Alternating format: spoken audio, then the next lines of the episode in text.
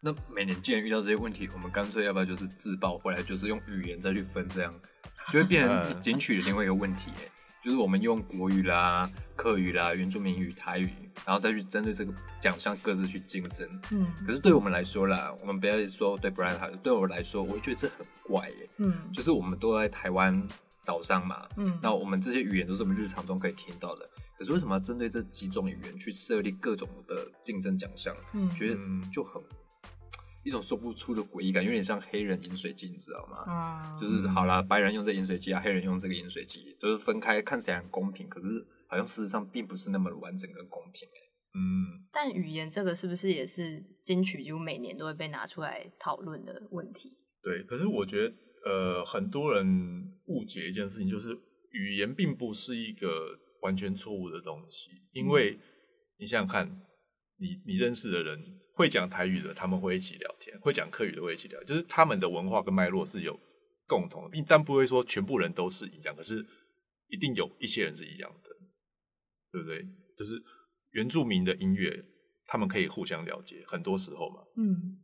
讲客语的，他们就会知道说什么桐花也好，还是什么嗯什么阿嬷的什么什么东西也好，就是他们有那个文化背景，所以他们符码就对，对。所以会听那些音乐的，会做那些音乐的人，很多是一样的。嗯，那只是说，在这近几年来说，越来越多人他们去尝试不同的风格，比方说阿豹的这张专辑好了，或者说有呃像像声响好了，他们去做用这些语言做不同的风格的东西，那他会觉得说，哎，为什么我还被限制在这个语言里面？嗯可是并不是这个设立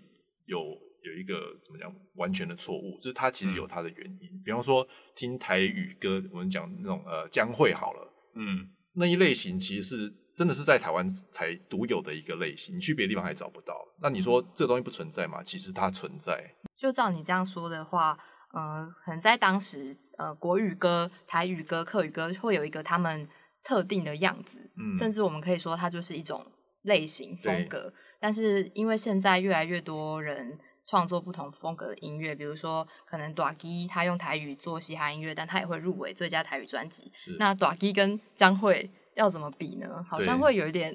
是不是也蛮考验评审的、啊？对，所以我我前面就讲说，你要去就台湾真正的音乐的状况去做划分，你才知道怎么样可以归类。有些人可以归类成某种的，什么样我可以说是传统台语歌这个类型。哦，那有些像短 K，它可以就归到嘻哈那一个类型。那也许嘻哈下面还可以再分不同类型，嗯比方说金鹰奖每年在呃每年其实都是固定几个类型，就是摇滚、电音啊、民谣、嘻哈。可是报名件数是差很多的，比方说摇滚可能会报到四五百件，爵士也许就是二十件。可是他们的名额差不多，嗯也许在入围讨论的时候，评审会对摇滚类有更多的，就是呃备选名单会更大，可是最后选出来的都是可能五个、五个、五个这样子。那我们是不是可以把摇滚可以拆多拆几类？也许这样会更公平一点。例如说呢，如果摇滚我们再往下分的话，我们还可以再怎么去分它？比方说，我们可以再拆，我这边讲就是，比方说民谣摇滚也好，或者是说以没有人声的演奏型的摇滚，它可能是后摇滚，或是某种的我不知道是什么样的摇滚，对，或者是说其他的呃金属，也许是可以自己是一类，嗯可以当成这样子。哦，OK，了解你的意思。不过像我们刚才提到说，以语言去划分，今年有一个最佳台语男歌手入围的叫陈以恒啊，嗯这个我对他印象就很蛮深刻的，因为我在听他音乐的时候，我觉得他的曲调其实非常 K-pop。那我当下没有辨识出来那是台语的时候，我想说会不会是韩国流行音乐？啊，对，就其实还蛮像的。嗯那后来细听去看歌词，说，哎，居然都是台语歌词，哎，那我觉得像他的部分，呢跟其他的台语男歌手好像又有一点就觉得，嗯，就会觉得这这要怎么比的嗯，好像不是在同一个那个评审线上。对啊，就会觉得好像不同，在不同的频道里面，嗯那不同频道的人你要去做竞争，觉得有点尴尬啦。嗯当然，这是我们非常外行的人的看法啦。对，嗯那不知道不然你对这个事情，就像你刚才所回应的嘛。但我觉得这确实就是你刚才一开始说的，所谓奖项设立应该还是要与时俱进。嗯可是像金曲奖这样的设立方式，坦白说已经数十年如一日，就是这个对样子。那他未来还有没有继续打破现有框架，或是朝向更多朝音乐类型方式去走？嗯，实物上我觉得还蛮困难的啦，就是你，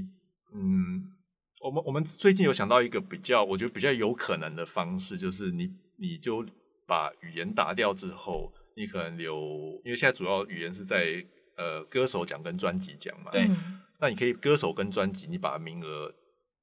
得奖名额多开几个，比方说现在呃歌手奖好像有一二三四，可能有六个，那你就我们就只设一个不分语言歌手奖，但一次可以有六个人得奖，哦，也许这样还可以。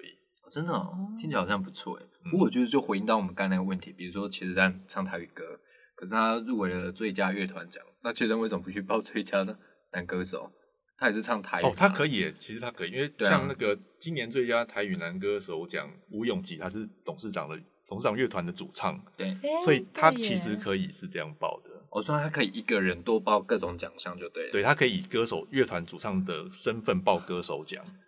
但就、哦，也是蛮还是觉得有一种说不清的诡，说不出的诡异感哎、嗯就很怪啊。嗯对，但这个就是当时候他们那个呃规则是怎么定的？因为金奖也有类似的状况，嗯因为金奖有一个是最佳创作歌手奖，嗯那有时候是乐团主唱也来报这个奖，那大家就觉得嗯，到底是可以这样报还是不能这样报？然后有时候最呃主唱会去报乐手奖，因为他觉得我是乐团里面的其中一个乐器 的感觉，对，哦，所以他也会这样报。比如说我讲一个金鹰奖二零一四年的争议吧，就是当年啊、有一个乐团，他一张专辑其实报的是一个奖，可是他把其中一首歌拆出来，另外报啊、爵士音乐奖，那我就觉得嗯这样拆来拆去有点拼拼凑凑，很像拼装车，而且。当就是当时的乐团回应是说，他觉得音乐类型是不设限啊，可能听起来是怎样啊，有些人听起来会是怎么样、啊。可是音乐类型它是不是应该有一个很明显的、很明确的，或者很严格意义下的限制或规定啊？嗯嗯，的确是这样，就因为我们像我前面讲，就是我们在台湾所用的这些类型都是可能是英美的，也有些部分是日韩来的这对样子。那在台湾会有不同的意义产生。那如果你今天我用呃 RMB 好了，我讲 RMB 这个词，我们就想到啊，美国是正统的，所以你嗯就要跟着那边的文化脉络去走。那在台湾你。你怎么可能有那个文化脉络？你你旁边又没有住黑人，对所以不大可能。那你要怎么样去看这个事情，就变得很困难。因为我们像，因为我们在做这行那么久，其实不是很喜欢我们什么事情都用所谓的基本教义派的态度来看这件事情。嗯我们还是会某种程度上鼓励大家去做一些实验、融合、创新。那变成说，这个音乐类型它可能不够。一来你不足以去去代表那个音乐类型，二来这个音乐类型也不能代表你，嗯对，其实蛮蛮复杂的一个问题。那我觉得这个是在台湾的一个优势，也是劣势。劣势就是你没有办法承载已经有的那些东西，可是优势是你想要做什么，其实大家不大管。你想要说哦我今天就是做爵士加加嘻哈加什么东西，你自己做出来，真的做出一个你的个性，你要怎么讲？其实大家也觉得好了，算了，就是 因为你做出特色也没关系的。哦 听起来就是还蛮自由的啊，对啊，自由就是一个创创作力的温床啊。对不过台湾过去有很认真在推广所谓的音乐类型教育上吗？嗯，以前当然没有啊，以前我们就是看音乐音乐课本上面写什么就，但 现在音乐课本其实就会都会讲音乐类型。啊，真的哦会会会，因为我之前有参与过那种音乐课本的编写，那他要怎么去哦定义或是去解释什么叫音乐类型啊？那个就是看，因为我们写写课本的人就要看这些人本身是怎么样的背景出来的，因为有些人可能比较对这个比较专精，有些人可能觉得还好，所以我们没有一个很很很严谨的一个这方面流行乐的学术传统在里面。那你觉得，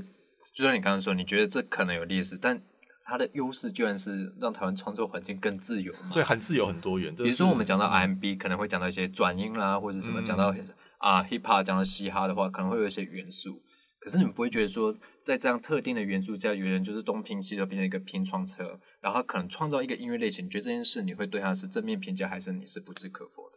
呃，如果他真的做出来，当然是正面评价。可是通常没有那么容易，毕竟人家一个系统发展那么整几十年，它里面东西是很完整的，有深有浅，那个东西我们是看得到的。那你今天你在拼装的时候，通常你都会取到最浅的东西，这是很正常，因为你不可能每件事情都去深入研究。嗯，这样听起来，台湾的啊音乐文化，我说的啦，我说会不会比较浅叠化一点啊？嗯，多少会比较容易这样子了，比较容易落入前碟化的这个的危险之中，就对，就是你没有去好好去打磨你的一个，就是你不一定要跟着外国的音乐类型走，可是你就可以针对你想要做的那个东西，那那东西也许不是不是嘻哈电音这个词可以可以去标签你的，但你如果你去深入的做，那那个东西会变成你会把那个深度做出来。那如果你是我我有时候想做这个，想做这个，我听现在红什么就去学着做一下，那最后当然就是一个看起来有点四不像的东西啊。哦。但我这边想要也是有一点岔题，但是想跟两位讨论看看。就是之前我跟朋友在聊天的时候，就讲到说，呃，可能我们提 J-pop、提 K-pop 的时候，你说出这个词，大家就会觉得脑袋里有一个有一个画面，大家知道是怎么样。对。那如果当我要跟一个人说，你觉得台湾音乐是什么样子的时候，那大家的脑海里会浮现什么样子的音乐元素？这个神拜先了，哎，不是应该你你先说啊？你觉得？那我先说，你先说，你先说。我们那时候讨论了一下，就想说，哎，那是是台语歌是台湾元素吗？我们就想说，呃，拍写少年这样是不是很有台湾元素？或是美秀集团这样很有台湾元素？还是比如百合花这张专辑还融合了一些呃传统歌谣，这样是不是更有台湾元素？我们那时候的想法是这样，但是又觉得好像没有到像 K-pop 或 J-pop 那么有名气到会让。海外的人也会觉得这就是台湾的音乐。呃，刚新会提的问题主要是我们没有一个一致的形象。嗯，其实这个反映在我刚刚讲的，大家做音乐是很自由、很多元，你没有什么包袱在里面，你不会说 J-pop 就一定要长那样，K-pop 我讲了，然后大家马上知道啊，你说的是那一种东西。那台湾，你说拍拍水少年，你会觉得啊，他东西好像很台，可是大家都在做这个吗？也不是，可能就那么几个人在做而已。所以，我所以我就说这个是。优势也是劣势哦，就你没办法打一个国家队啦。嗯，但你会觉得这件事不好吗？就是台湾的啊，流行文化、流行音乐没有一个固定的 icon，没有一个符码可以作为文化输出的话，你会觉得在推广上会更为困难吗？你一定是很困难的，因为那个东西会需要你、你的、你的 target audience 更主动的来来深入研究你，他会发现说哇，这边很多元。可是如果不是这样的话，他会觉得，哎，怎么每个人好像都不一样？我其实不知道，不知道认识你们这些人在干嘛这样子。或者是他可能听这些音乐人，国外也有在做类似东西的人，嗯，那好像没有什么特别理由要来听这个台湾的音乐。对，哇！可是我觉得刚刚新会问题啊，回应到说，过去有人在讨论什么叫做台湾服饰，哦，就是一样问题。比如说韩国有韩国的服饰，日本有日本的服饰，甚至东南亚有东南亚服饰。那台湾呢？所以我觉得有回到一样问题，就是音乐上好像没有所谓的。台湾的流行音乐应该就是长怎么样这个 model，嗯，所以导致说我们在往外推广的时候，可能会遇到一些不知道该怎么解释，或者不该在不知道该怎么描述的状况嘛。哇，那听起来可以下一个结论了：台湾就是太自由。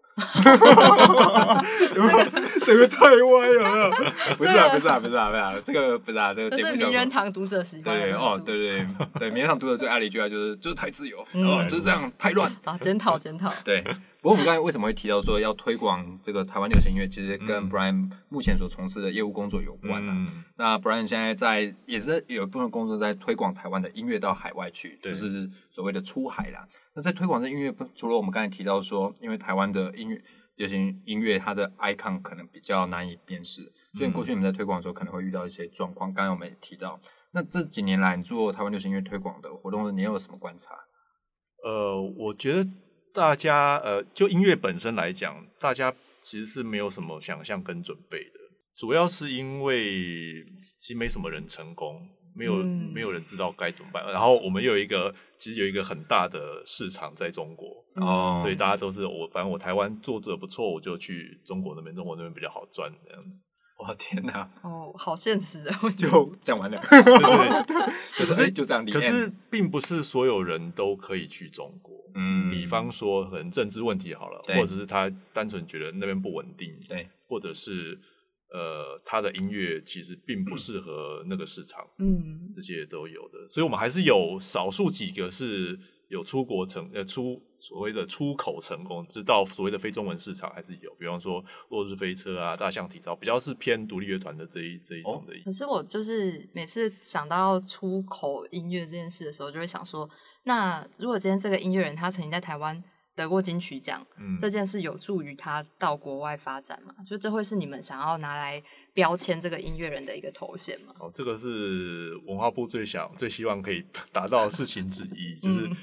就是他兼那个花了很多钱，然后做这个，然后哎有些用处这样子。嗯可是其实对外国人来说没有什么太大差别。嗯当然我们会跟他说，哦，金曲奖等于 is the equivalent of Grammys，哦，台湾的 Grammys 这种感觉。可是对讲起来有点害羞。对外国人来讲，他在意的不是那个东西哦，除非你今天要推的是海外的华人市场，哦，对，那那也许，比如因为我们还是会有一些所谓的主流艺人，他所谓开呃世界巡回演唱会，然后他的目标其实是那边的华人，比方说五月天他在那个纽约也开唱过，嗯然后像嗯周杰伦之类，他们都做过，只是他们的目标群众都不是真的外国人。就是本来就认识他们的人。对，哦那所以呃，我假如说是外国的，比方说 labels 或是 promoter，他们想看的是你的音乐到底够不够独特，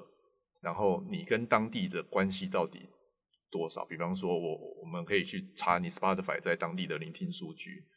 哦或者是说你你在当地跟粉丝的互动状况。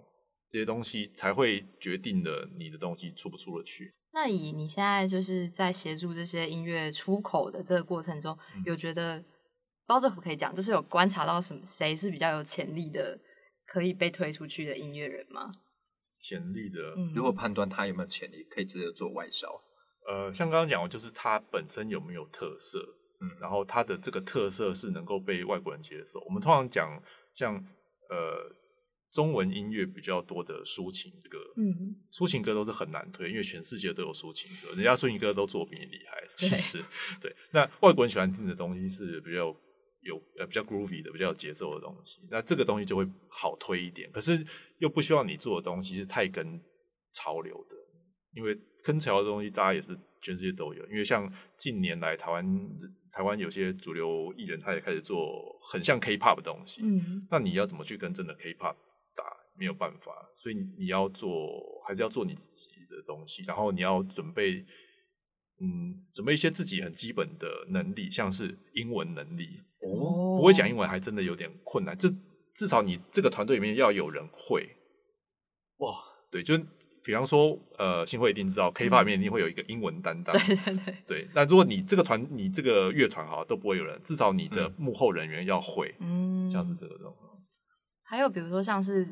Brian 好像也常常会提到，像是他们的比如 YouTube 上面的、嗯。的名称，呃。全部都只有中文的话，那外国人怎么搜得到？对，特别像我们我们台湾人都用脸书，可是外国人用脸书的比例其实没有那么高。嗯，像说日本人很喜欢用 Twitter，对，哦，呃，英美国家其实他们用 Twitter 也是很多，然后韩国就是另外一个东西。可是如果照以上的脉络谈来的话，台湾如果要将自己的音乐出口，会不会变成说，我的我的名称、我的团名要取英文名，方便搜寻嘛？那我的歌词或者歌名是不是也要改成英文版本为主？会不会有这样的状况，反而去变造或是改造了台湾原本自己的本本地音乐的形式？嗯，这些东西都是看，我觉得看你做这件事情到底是为了什么。因为你提的这个东西的确都是很实际的战略，也是嗯像 K-pop 他们都是在用的，他们都会想说我的副歌一定要有英文的歌词，嗯大家才会唱。嗯我的我的团名一定要有英文这样子。那我觉得在台湾做音乐，特别是我们推我们往国外推，大部分都是独立原独，因为独立音乐艺人的那个个性比较比较，通常比较有自己个性的。对那他们做音乐通常都是自己爽啊，因为大家都很清楚，我做这个音乐赚不到钱，所以你要去他讲这种市场啊、战略性的东西，他反而他不知道从何想起。嗯，也对他来讲，最重要其实是还是自我的抒发。嗯，嗯，他很多时候是赔着钱在做这件事情。现在其实也蛮多人的做法，就是我有一个英文团名，嗯然后他们的呃歌名也会再附一个英文歌名，的就是方便大家搜寻得到，嗯但还是会有它原本的名称跟意思。嗯，不脱离本地脉络就对。对对对，因为我刚才听起来很像是，比如说早期广告进入了 NBA 之后，改变了 NBA 整个比赛的规则，比如说中间会有呃休息时间呐、就是为了要让广告进驻然后，或者是改变了明星赛的规则，这些都是因为外在因素介入之后，造成它原本的产品形式有所改变。嗯我担心说这样形式会不会发生在台湾的本地的创作人身上？因为我为了要出海，所以我必须要让自己有另外一个身份、另外一个面貌，以便于方便行销自己。这会不会是音乐全球化之下所必须面对的一个抉择啦？嗯，我觉得也许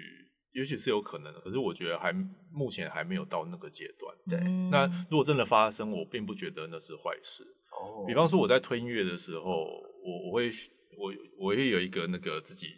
衡量的空间。比方说我要去报道哪个哪个艺人这样子，那我就会去选说，诶，他他是不是已经有有往这方面走的这个想法或是潜力？那其实我不会看他的音乐，对我来讲我喜不喜欢，我看的是他他本身适不适合。嗯哦，这好悬哦。我的意思说，也许我、啊我并不喜欢他的音乐，哦可是我觉得外国人会吃，嗯那我对我来说那就是好选择。哦，对，所以有时候我觉得那个东西是可以平衡的，嗯就是大家也不要想说，哦我今天好像被剥夺了某某部分的自由，我就是我我内心有个小警钟还是什么东西，嗯也没有到那么严重对对对，就是你只是让，我觉得大家要学着去跟不同的人去做文化上的沟通，还有文化上的转移。对，那个东西是你，就算你是跟自己的乐迷来讲，你要把你这个乐迷群在台湾本地也好，你要把它拓宽的话，你势必要学会这件事情。OK，那当然，你对外国人你要做的那个程度会更大。最后这一 part 留在有点严肃的讨论上了，好像有点我就是我的我的立场好像我的立场上才来说会不会失去自己的主体性了？啊但是如果坦白说，不光是你要对国际的呃听众去行销也好，甚至对本地的听众，你也是需要去做一些做出一些调整跟改变吧。嗯比如说，总不能说我今天就是要用哎没有对台罗不敬啦哈。嗯比如说我今天就是要用台罗的这个歌名，嗯那大家就觉得很难去 YouTube 搜寻。嗯哦那这时候你还是要自己去做调整。就算我行销是台湾国内自己的一些乐迷，可是我还是要适度做出一些调整，对不能说就台罗就是干到底对，你可以做，可是你要知知道道你怎么去解释这件事情。嗯哦，背后要有一个很强的论述就对了。你要知道怎么样让大家来接受嘛，就嗯不能说我只有做爽，你懂不懂我不管，对不能这样子。哎，或是又去怪乐听人说你你自己看不懂是你的问题，这样。哎呦，怎么觉得你们好像都在说谁啊？哎，谁没有没有啊没有没有没有，我们没有说谁，我们没有说谁。OK，那我们今天其实虽然最后有一点聊到这个往往海外去了啦，但其实我们今天主题是金曲奖，大家还记得吗？对对对，那我们节目最后其实也想跟听众们互动一下，就是来分享我们个人私心好，第三十一届金曲奖入围名单当中最私心希望这个人这张专辑或这首歌得奖的。你先拿吗哦我你先拿，你先拿。那我我是跟风仔啊，你先讲一个，我看看安不安全，我再跟你。那好，那我想要去讲那个年度最佳国语专辑，嗯好我想要投陈珊妮。哦，嗯嗯，嗯因为那张专辑是我去年去年发行的专辑里面，应该算我最喜欢的一张作品吧。就是包含里面的风格也很多元，然后合作的音乐人也有一些很有趣的地方。然后我讲最佳新人，好一生只有一次的好，辞修啦。私心到爆。我个人是真的很喜欢 呢、嗯就是听了就屌诶、那一种，嗯个人私心啊，个人私心、啊。好，但是但是我觉得哦他这一组真的挑战很严峻呐、嗯不过都祝福啦，用一个很客套的方式就祝福大家。嗯我可以讲一下乐团吗？好啊，乐团，我觉得，哎、你要不要讲一下？乐团哦，对，啊，你这个听团仔，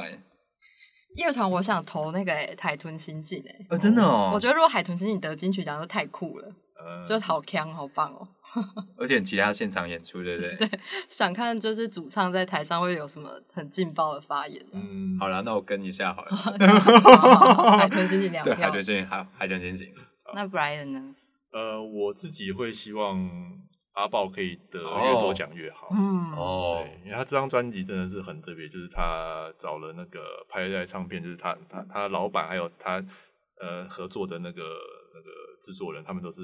专攻电音的，嗯然后把原住民的音乐跟电音的元素结合的非常好，而且他们不是那种，我觉得他们在做这件事情的时候，并不是想说我要做一个很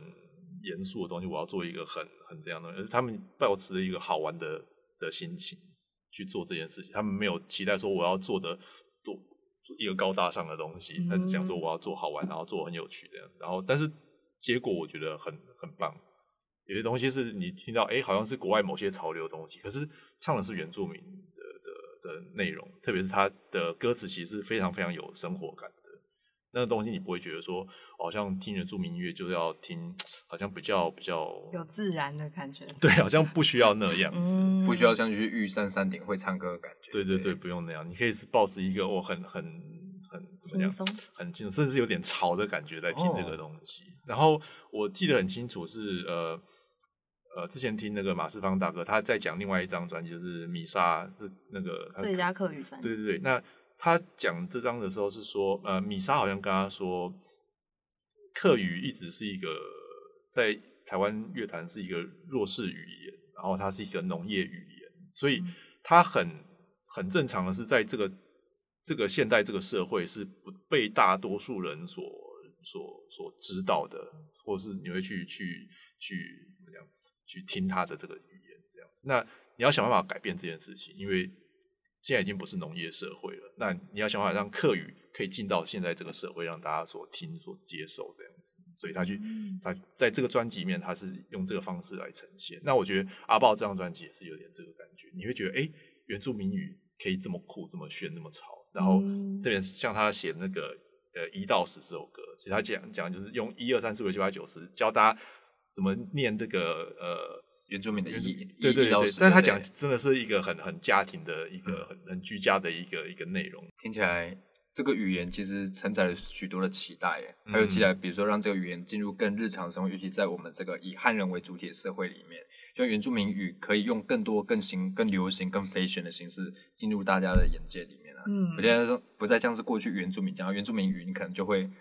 脑海中出现了一些不不是很好的刻板印象，对对，就是出现印象啊，这样子。对，我觉得他确实在这方面跨往前跨出了一步。哎，好，那我大胆预测，他今年应该会得很多很多奖，还要回应到时代的期待。应该会，而且对来讲，也是他的音乐也是比较好推的。嗯，对，就是唱功也好，然后音乐本身也是跟国际很容易接轨的。而且而且不知道为什么，就是还蛮多。那种外国的 YouTuber 可能没有很不可能不是很有名，可是会就是做那种 reaction video，就是看他的那个 MV，然后说哦这个很酷那样子 很好听，还蛮多的，然后都不知道他们从哪边来的。哇！然后不过最后这一段我想回应一下，你刚才提到说阿豹的音乐是很好推，然后综合我们前面所提到的，我想说所谓对你们来说比较好出海的音乐类型，是不是所谓的去国际化的音乐？就是你听不出它其实是哪个国家的音乐，但它听的它却是非常有利于推广。它可能有那地区的特色，可是它那个国际的界限并并不是那么的清楚。嗯，这件事情其实没有那么单纯啦，因为主要还是看你的 TA 是谁。因为我们照来讲，你根据不同的 TA 要有不同的做法。对比方说，你去推给日本人，那日本人对台湾相对熟悉，对，那你比较好知道说你要用什么样，你可以做呃类似日本音乐的东西。但是有一些台湾元素，其实他们会觉得那东西很有趣，像《落日飞车》也有点这样，就是大家听会觉得，哎，这是我小时候听到那种因为，他们做的比较有点像八零年代那种，呃，所谓 A O R，算是这种成人抒情，然后有点摇滚、有点灵魂乐的的综合体。那小时候好像听的音乐，或是我爸爸年轻的时候喜欢听的那种音乐，是很熟悉的东西，可是他们又听得出来，这个不是英文母语的人，虽然他唱的是英文，我听得懂他的歌词，可是。他好像不是我们本地人，这种感觉，就又熟悉又不大熟悉这种感觉，所以这个距离感是最刚好的。嗯，可能是这样子。哦，对，因为你要做跟他一样的东西，就是我假如说我要去打美国的嘻哈市场，好，哇，我要做跟他们一样的东西太困难了，太难了。对，因为像说嘻哈是一种比态度的音乐，那我们台湾，你你有去，你有拿过真枪吗？你有去做过监牢吗？其实应该大部分人都没有了，那你怎么去跟人家比态度就很困难。